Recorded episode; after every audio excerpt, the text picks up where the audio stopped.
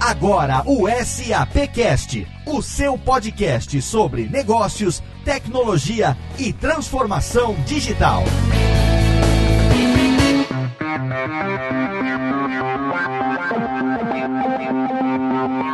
Olá, seja muito bem-vindo. Eu sou Léo Lopes e tá no ar mais uma edição do SAPcast, o podcast da SAP Brasil. Nosso encontro quinzenal para falar sobre negócios, tecnologia e, é claro, transformação digital. E no nosso programa de número 61, a gente traz aqui um conteúdo inédito. Pela primeira vez no SAPcast, a gente traz um conteúdo internacional, um conteúdo extremamente interessante, um conteúdo inclusive em outro idioma. E para falar sobre como surgiu a ideia desse conteúdo, eu tenho aqui comigo meu amigo, meu co-host, Maximiliano Cunha. Tudo bem, Max? Oi, Léo, como é que você está? Tudo bem, Max. Saudades. Estivemos aqui numa breve pausa do SAPcast pós Campus Party Brasil, nosso episódio número 60, que a gente gravou ao vivo lá na Campus Party, teve uma repercussão muito legal, mas depois disso, tanto você como o Rodrigo entraram aí numa rotina desenfreada de trabalho SAP com tudo em 2019, seu Max. Isso mesmo, Léo, você tem razão. O ano começa bastante agitado para todos nós aqui no escritório.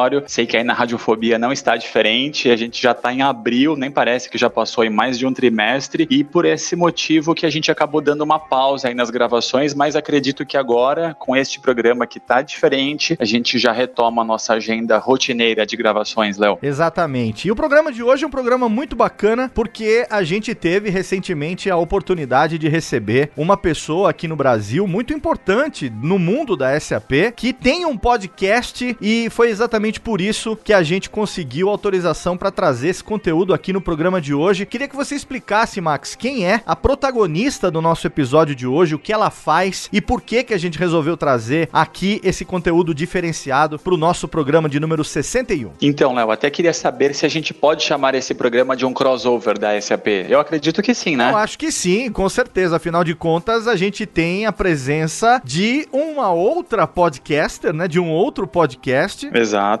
Embora a gente não vá interagir diretamente com ela, mas eu acho que sim, podemos classificar como crossover, sim, por que não? É um crossover, então. Então é o primeiro crossover da SAP nesse mundo dos podcasts. E respondendo a sua pergunta, Léo, o que acontece? Bom, você inclusive nos ajudou, né? A gente teve aqui a presença de uma executiva global da SAP, que tem o seu próprio podcast lá fora, nos Estados Unidos, que, como o nosso ouvinte já deve saber, é um mercado muito mais maduro no podcast, né? A audiência lá é enorme, enquanto aqui no Brasil a gente tem crescido bastante, também lá fora eles já cresceram já faz algum tempo. E foi bacana porque quando o nosso escritório americano viu que no Brasil nós também já tínhamos o SAPcast já consolidado aí na sua quarta temporada, Aham. eles pediram a nossa ajuda. Inclusive, nós indicamos para eles a sua empresa, a Radiofobia, que acabou ajudando nas gravações. E vou parar agora de enrolar e vou falar quem é que esteve aqui, Léo.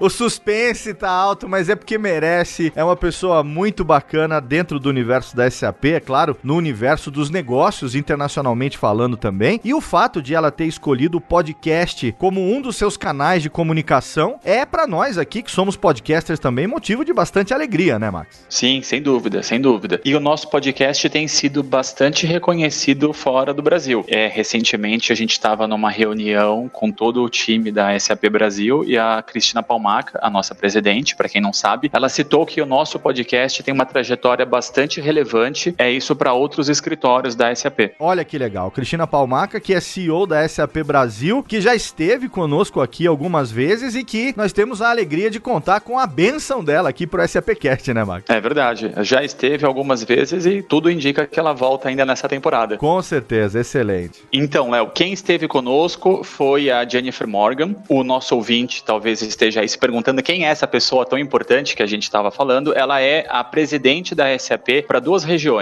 Américas e a região APJ, que inclui Ásia, Pacífico e Japão. Ela é a primeira mulher americana que faz parte do board da SAP Global e, entre outras coisas, ela foi nomeada como uma das mulheres mais poderosas na revista Fortune in Business e também uma das mulheres mais poderosas segundo a revista Forbes. E a Jennifer Morgan, ela é uma entusiasta do podcast, ela é uma podcaster, ela é a host de um podcast chamado A Call to Lead, que se eu não me engano já tem aí 12 edições E, para nossa alegria, o último programa foi gravado aqui em São Paulo e ela fez questão de gravar pessoalmente com o presidente da Natura. Acho que a Natura dispensa aí apresentações, né, para o nosso público, mas o CEO da Natura é o João Paulo Ferreira. Então, como que funcionou, Léo? A Jennifer Morgan esteve no escritório da Natura, ela entrevistou o João Paulo Ferreira no podcast dela que aborda principalmente perfis e lições de liderança. Ela vem expandindo muito esse tema, ela já tem 27 anos de carreira e ela sempre aborda estilos e perfis de liderança e como que existe uma complexidade e uma oportunidade diferente para cada líder. Olha que legal, uma pessoa extremamente relevante no cenário mundial de negócios, esteve aqui no Brasil, bateu um papo com o presidente de uma das empresas mais importantes do país também, que tem todo um DNA brasileiro, e a gente teve a oportunidade de acompanhar essa gravação ali de pertinho. Fizemos a captação desse áudio que já foi publicado no podcast da Jennifer Morgan, né, Max? Isso mesmo, Léo. E nós tivemos a autorização de aproveitar e replicar este conteúdo junto com o SAPcast. Então é por isso que a gente fez a brincadeira, né? Chamamos de primeiro crossover da SAP.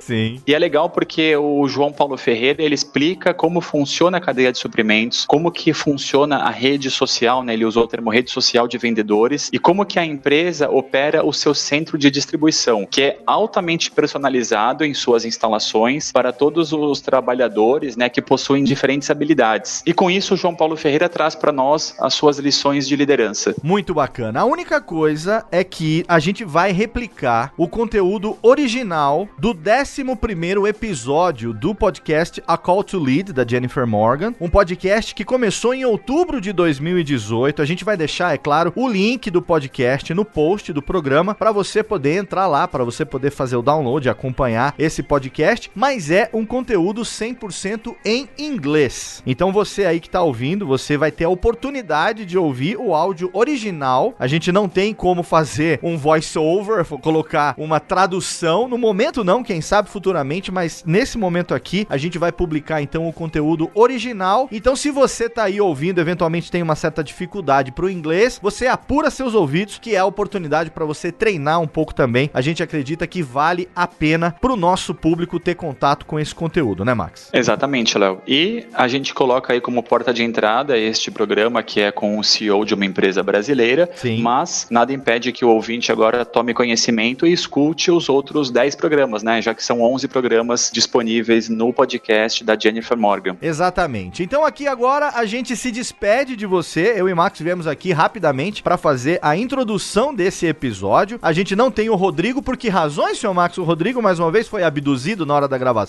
Ou será que ele ainda está em Estados Unidos com SAP Concur? Onde está Rodrigo Murad? Ele foi abduzido novamente. Ele já voltou de viagem, mas os ETs continuam perseguindo o Rodrigo Murad. Rodrigo Murad disputadíssimo. A gente tá tendo que oferecer um extra, viu? Um FII extra pro Rodrigo poder participar aqui do SAPcast. Quando não é questões de paz, são questões profissionais, né, Max? É verdade, tá chegando nesse ponto já. A gente tem que preparar agora um budget para pagar o Rodrigo.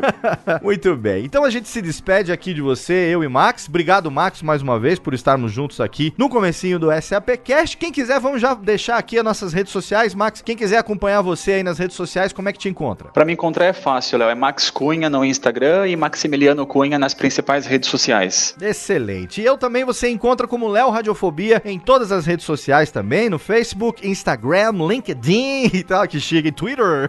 vamos falar em inglês. Let's speak in English, Mr. Maximiliano. Já vamos praticando, né, Léo? Como é que os americanos pronunciam o seu nome? Eles falam Max ou eles arriscam falar um Maximiliano? Geralmente Max. Max. Max é bonito, né? Eu também não posso reclamar porque é, Leo fica legal também. Fica. em inglês, diferente de Leandro, que fica meio enrolado, né? Não daria. Mas nós temos apelidos que nos favorecem em inglês, Max. Olha aí que bacana. É verdade, Leo and Max. Leo and Max, isso mesmo. Estamos aqui, the two hosts of the SAP Cast.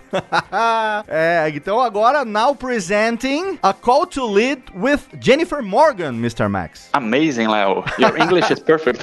Thank you very much. Listen now to the A Call to Lead with Jennifer Morgan, and we will be back two weeks from now. Uh, como é que eu vou falar agora? Eu me enrolei. Daqui a 15 dias a gente tá de volta com mais um episódio do SAPcast, o seu podcast sobre negócios, tecnologia e transformação digital. Fique agora então com o conteúdo na íntegra do 11º episódio do podcast A Call to Lead com Jennifer Morgan, batendo um papo com João Paulo Ferreira, CEO da Natura.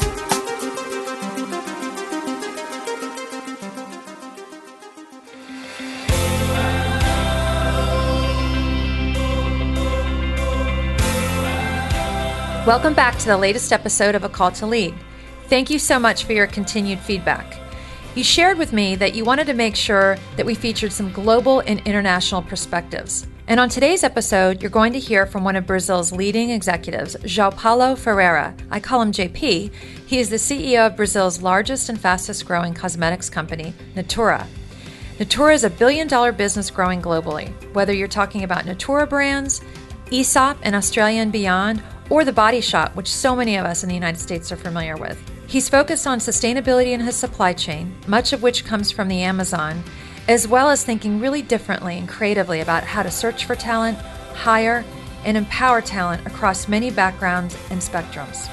And he's also shared his perspective on what it's like to lead in a region where volatility and change is the norm. I sat down with JP at his beautiful headquarters in Sao Paulo. I hope you enjoyed this episode, and as always, please keep the feedback coming. You're listening to A Call to Lead, a different kind of leadership podcast. Brought to you by SAP, the world's largest provider of enterprise application software. SAP engineers solutions to help companies become best run businesses by transforming industries, growing economies, lifting up societies, and sustaining our environment. Because it's the best run businesses that make the world run better. And now, your host, Jennifer Morgan. So I'm thrilled to be here with you today in Brazil at Natura. Tell me about your business and what you've got going on here. All right. Natura is a 50 year old company. Actually, we are celebrating our 50th anniversary this year. Mm-hmm. Brazilian born, based on two passions the passion for cosmetics and for relationships, and the belief that those two passions combined have the power to transform individuals and everything around them their families, their communities, society, and the planet ultimately. So we grew in Brazil originally, becoming a direct selling company in 74. From there, we went to Latin America, where we were also present.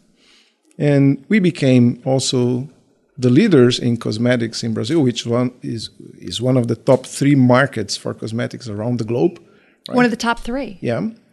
And um, in 2012, we became more international, bringing to our family the Australian based company Aesop, a luxury brand, cosmetics brand, based on retail and the best cities in the world, right? And more recently, late in 17, we brought the Body Shop to our family. So we are truly now a globally interconnected network of brands driven by purpose. So I spent many, many hours in the body shop throughout my life back in the US. So it, it, conjures great memories. So it's pretty amazing. You have these three brands Natura, the body shop, and Aesop. And you reach your consumers through retail channels, online. You have, I think you said, over a million consultants. 1.7 million consultants primarily in Latin America.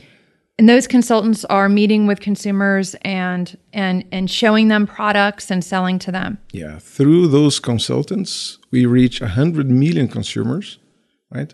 And these people work actually as a social network, the way we know today, right? But only that they started offline, but they tell uh, people about their preferences, how to use products, what is cool and what isn't.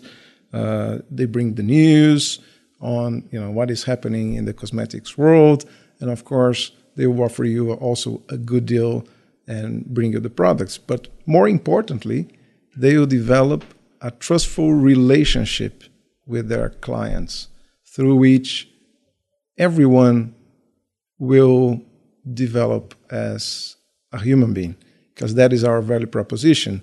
Is through our stories, our beliefs, and our products, there's an opportunity for you to better connect with yourself.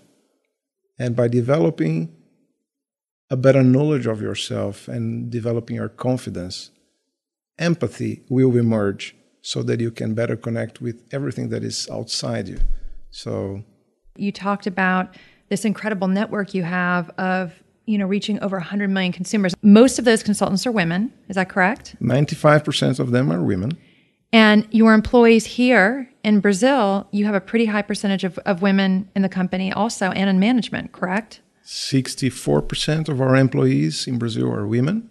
54% of our of our managers are women. So i'm starting to understand why you had such good results in q4 something to do with it maybe Oh, well, that, that explains our successful history rather than yeah, Q4. Right? That's true. Took it absolutely. So you talk a lot about purpose and inclusion, and you talk about using technology to drive inclusion.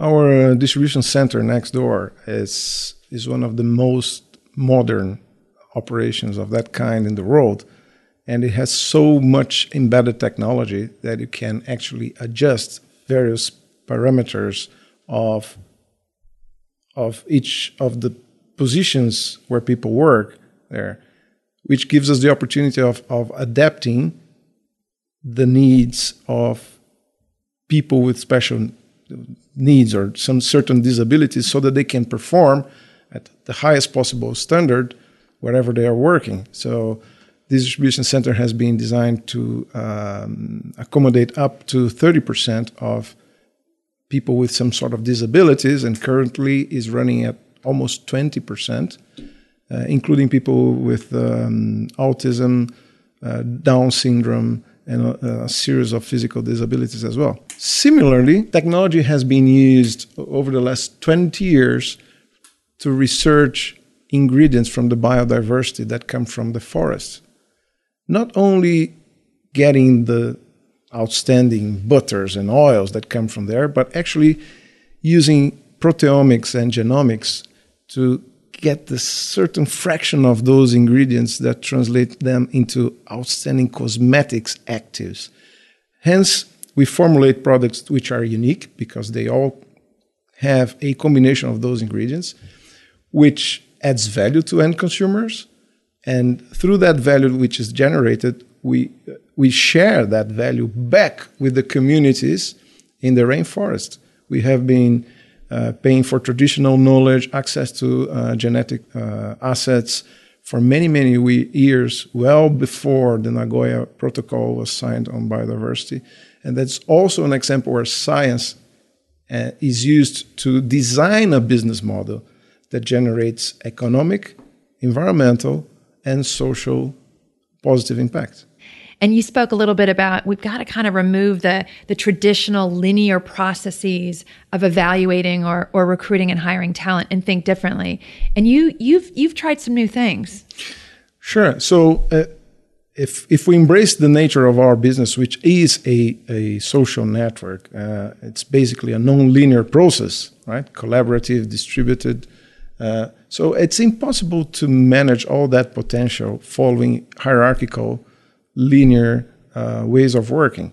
Now, we do have some some processes which have embedded biases. We don't even realize that, and we had been recruiting young talent in a sort of a very linear way, just visiting the best universities, trying to identify most talented uh, students, and that is all right. But by doing so, we were excluding many talented uh, people that perhaps would be better prepared to help us in, the, in that journey. So, most recently, we replaced our uh, trainee program by uh, entrepreneurship program, whereby we try to select entrepreneurs based on their histories and what they've done, you know. And by doing so, we came up with 20 people with ages ranging from 18 to 45. Um, uh, with different professional backgrounds, engineering to nurses, right? Or people who have not attended the university at all, but all of them had something in common. They are makers. they go against the odds and make things happen. And now their their training period is basically an incubation period whereby we have an accelerator here helping them to develop Natura new solutions. And I think, and you look at the profile there, it's much more diverse than anything we have ever done in terms of ethnicity, uh, with ages, uh, gender, Education. education, you name it. So uh, we're not sure if that's the best possible solution, but is at least an attempt to move the organization towards the needs of the future. And they finish through their their training program, and then your leaders get to compete for that talent to come into their organization. Of course, uh, then it's up to the various departments and leaders to pitch and try to convince that talented person to join them. Leaders in companies today have to deal with geopolitical forces that weren't there in the same way five, ten years ago. Um, when you look at Brazil, um, lot going on here, right? You had a, a, a presidential election last year. Um, you have economic crisis in Argentina, which is a major market for Brazilian exports. And how does that impact being a CEO and how you have to lead differently?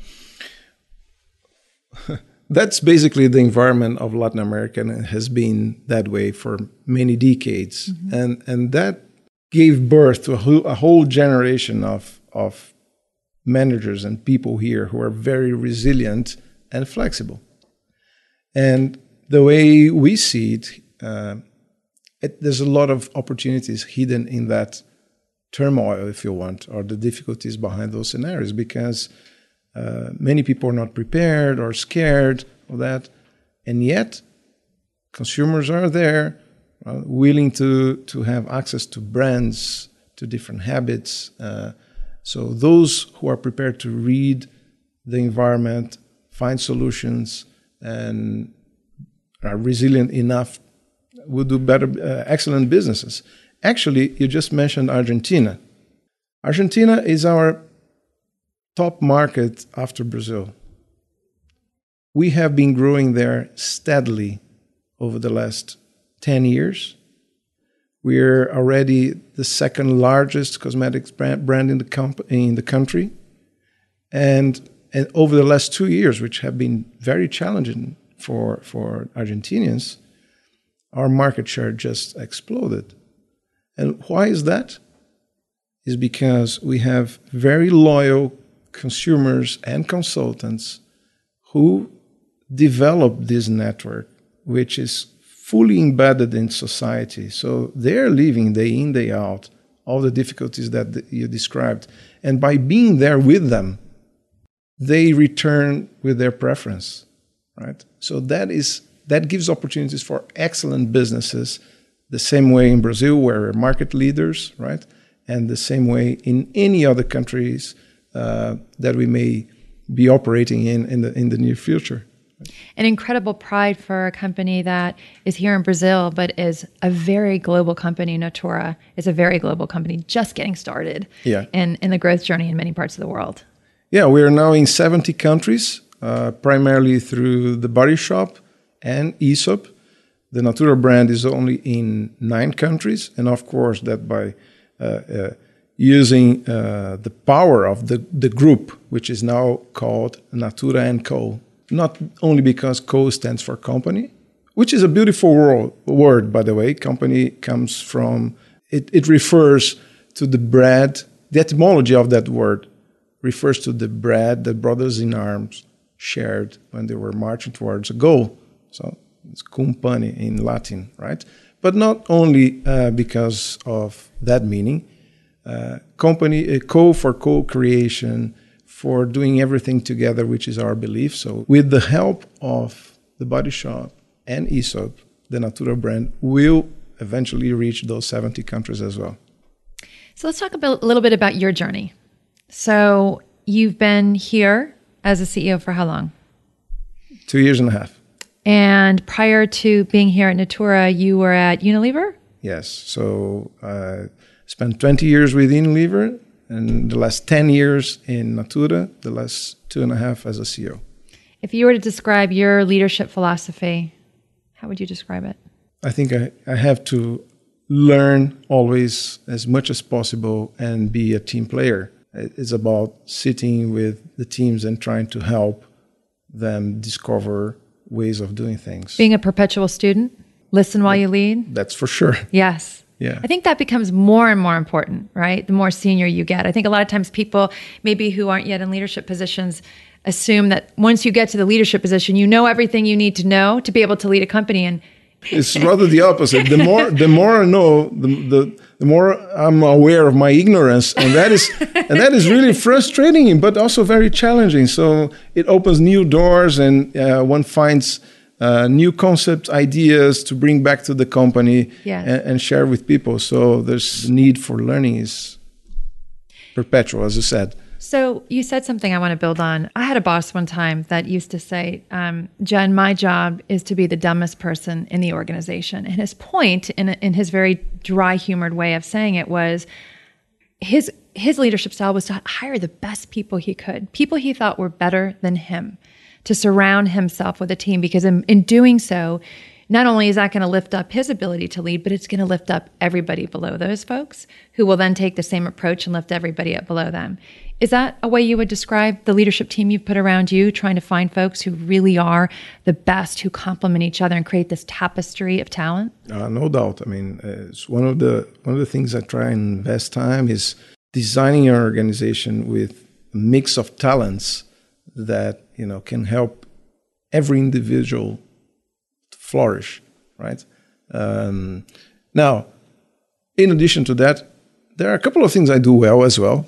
So one of them is is is fixing problems and and designing new possible futures. So and I try and join different people in the organization in the organization when they are in need for that particular capability skill and help them. You know, and in that sense, it's not just, in my opinion, just letting the organization do everything. Right? Mm-hmm. Is join whoever is in need and try to help with the best talent you have. So, and we fostered that behavior across our, you know, all of our managers here, mm-hmm. Mm-hmm. and I'm one of them. So, I had a question. You know, when when when I was growing up in in in companies, there was a smaller profile of leaders that one could aspire to um, and learn from. Right? You you tended to to know. All right, if I want to lead, this is kind of the profile that I need to be like and emulate. And today, I think that that's no longer true. Certain leadership traits will never go out of style. Hard work, right? Grit, flexibility, those things.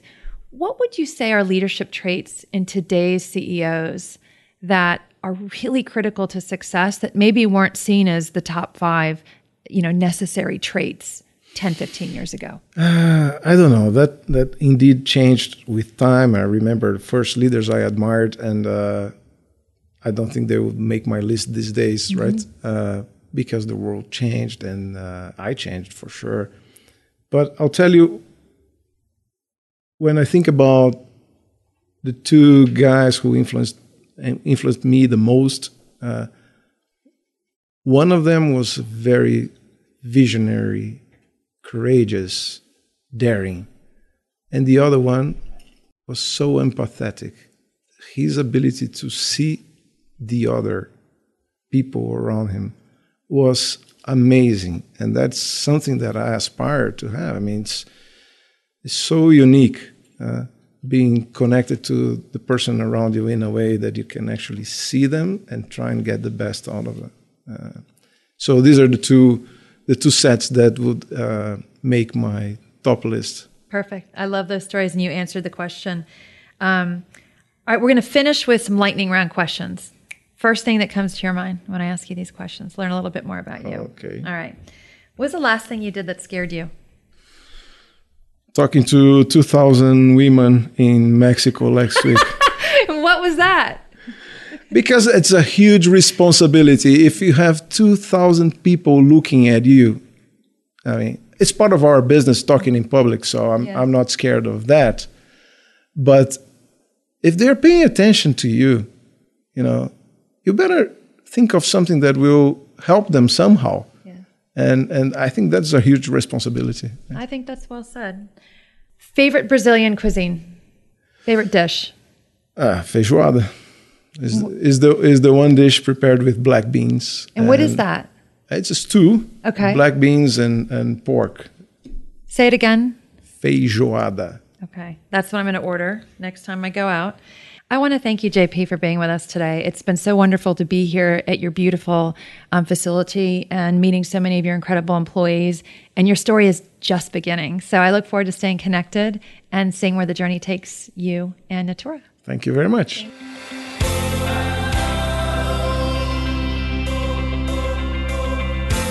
This is Jennifer Morgan, and you've been listening to A Call to Lead. Thanks so much for tuning in. Hey, if you haven't left a review or given a rating, please do. I want to hear from you. What did you like? Who do you want to hear from? What do you want to hear more of? It would be awesome. And I hope to see you next time on A Call to Lead.